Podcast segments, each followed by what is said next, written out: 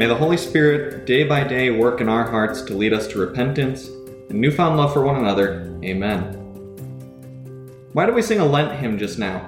Lent won't be here until Ash Wednesday, March 2nd next year. That's the first day of Lent, that season of the Christian church year before Easter when traditionally we penitentially remember why Jesus went to the cross for us. We recognize throughout Lent our need for a Savior. We're called during that season to humility and repentance. And in many churches, congregants begin Lent on Ash Wednesday by having ash crosses drawn on their foreheads to remind us of death, the ultimate consequence of our sin. If you think back on our worship services over the last few weeks, you'll notice some very Lenten themes. We've heard Jesus talk with his disciples about his impending cross. We've been called to humble repentance and been reminded of our natural sinfulness. Last week, we very frankly considered the impact our sin has on those around us, as Jesus preached to his disciples about the danger which pride poses to the unity of the church and to the next generation of believers. We're in the Pentecost season of the church here right now. You've seen on the covers of your bulletins for weeks, such and such Sunday after Pentecost. We're nearing the end of that season. These final Pentecost Sundays often feature very Lent like themes. These Lent like Pentecost Sundays prepare us for the next church year, which begins with Advent. Advent celebrates Jesus coming to earth at Christmas, and it looks ahead to his second coming on Judgment Day. That was a lot of very church nerdy talk, so I'll boil it down. Lenten themes overlap the end of Pentecost as we think about Jesus coming to save us. During Lent, we think about Jesus carrying his cross up the hill to pay the price for all our sins. At the end of Pentecost, we think about Jesus returning to take us home to be with him forever. You see this Lent like theme expressed very strongly in our reading from James, my sermon text. What we read divides very easily into two sections. James calls on believers to repent in verses 7 to 10. Then in verses 11 and 12, he specifies an area in which he wants to call his readers to repentance. Verse 11 Brothers and sisters, do not slander one another. What does it mean for one Christian to slander another? Slander, definitionally, is the communication of untrue statements about someone. Our American legal system, which recognizes slander as a category of the broader term defamation, generally uses this definition a false statement that injures a third party's reputation. The key there is false. It is not slanderous simply to harm someone's reputation in the American legal system. If you can show that a statement you made which harmed someone's reputation is factually true, American courts will recognize that as a complete defense against a slander charge. James is using a similar definition here. Making false statements about someone else is what he and the scriptures more broadly mean by slander. It all falls under what we call the eighth commandment. You shall not give false testimony against your neighbor.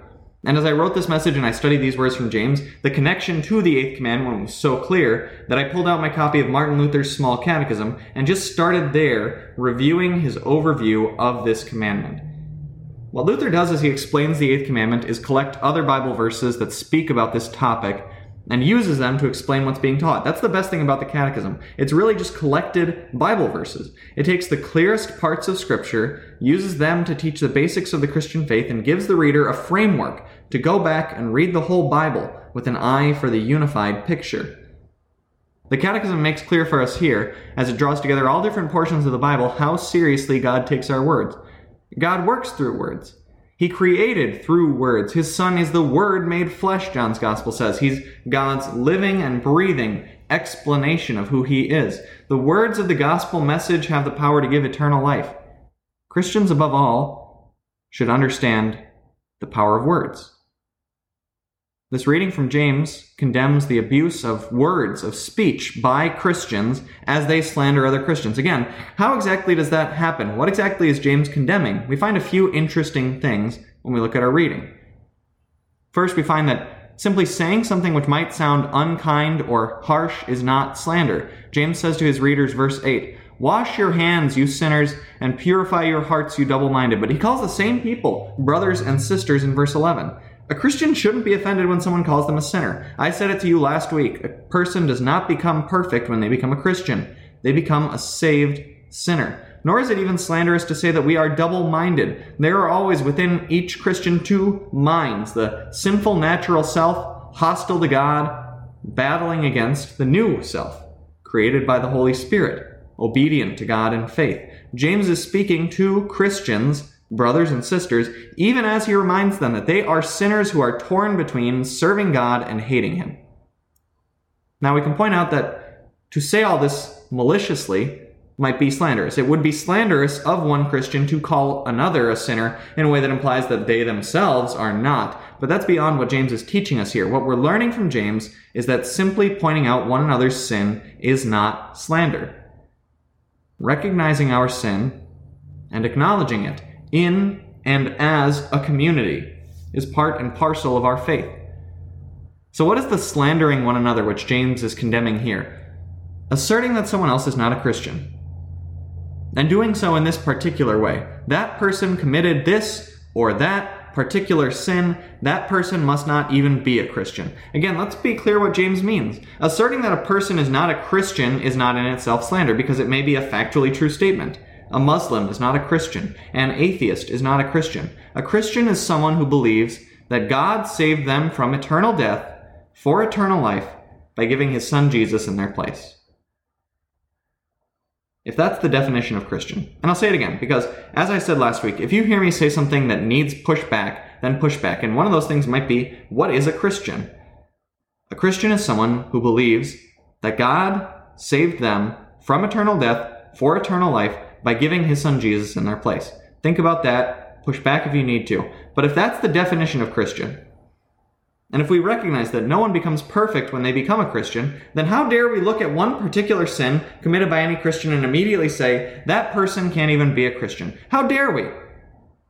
How dare we, double minded sinners, ignore the planks in our own eyes to point out the specks in others? This is what James is condemning, and you know what? I've done it, and so have you. Tell me that during some election season, you haven't questioned the faith of one candidate or another who says they're a Christian because they support some policy that you do not support. Tell me that you haven't heard of some preachers fall from grace and immediately doubted that this person ever knew Jesus. Tell me that you haven't been hurt by another professing Christian, someone you knew, in a way that made you question out loud or just to yourself that person's faith. I have. I'm not going to stand up here and tell you that I'm not a double minded sinner too. But James calls us brothers and sisters. Do you know who else James called brother? Jesus. As best as we can figure out, the James who wrote this letter seems to be the James who was Jesus' half brother, Mary and Joseph's son. You know who Jesus calls brothers and sisters, apart from James and the rest of his family? Jesus calls you his brothers and sisters. Hebrews 2:11 says that Jesus our savior is not ashamed to call us brothers and sisters. Think about that. Despite our sins, with which we continue to struggle, even though Jesus Christ, the Son of God, died for our sins and gave his Spirit to bring us to new life. Even though he would have every reason to be ashamed of us, Jesus stands with you before God the Father and says, Hebrews 2:13, "Here I am with the children of God." That's what makes this particular sin of slandering other Christians by questioning their faith so egregious. We act as if we ought to be ashamed of standing next to them, as Jesus, the only perfect Son of God, stands next to us. We push him out of his place and assume a position as new lawgivers. These sins which I commit are forgivable. These sins which that person commits puts them outside the kingdom of God. James warns us there is only one lawgiver and judge, the one who is able to save and destroy.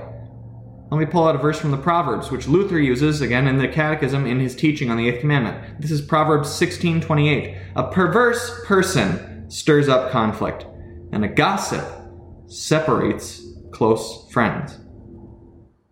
The most egregious sin which a Christian can commit against the Eighth Commandment is to refuse to call brother or sister someone whom Jesus calls brother or sister. James asks at the end of our text, But you, who are you to judge your neighbor? Who are you? He's asking.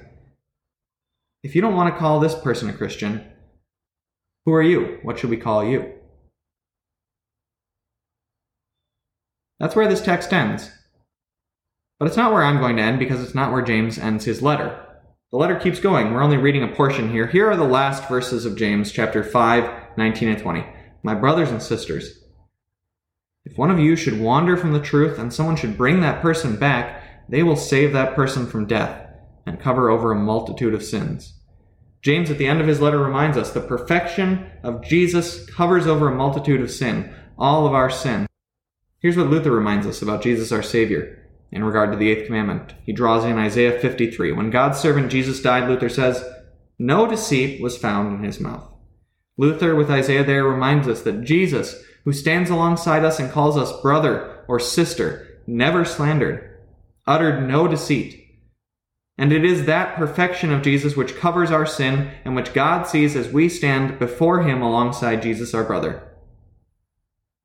There are two things we learn about preaching the law to one another from James here. When we preach the law to one another, that is to say, when we point out one another's sin, we do so as James does here.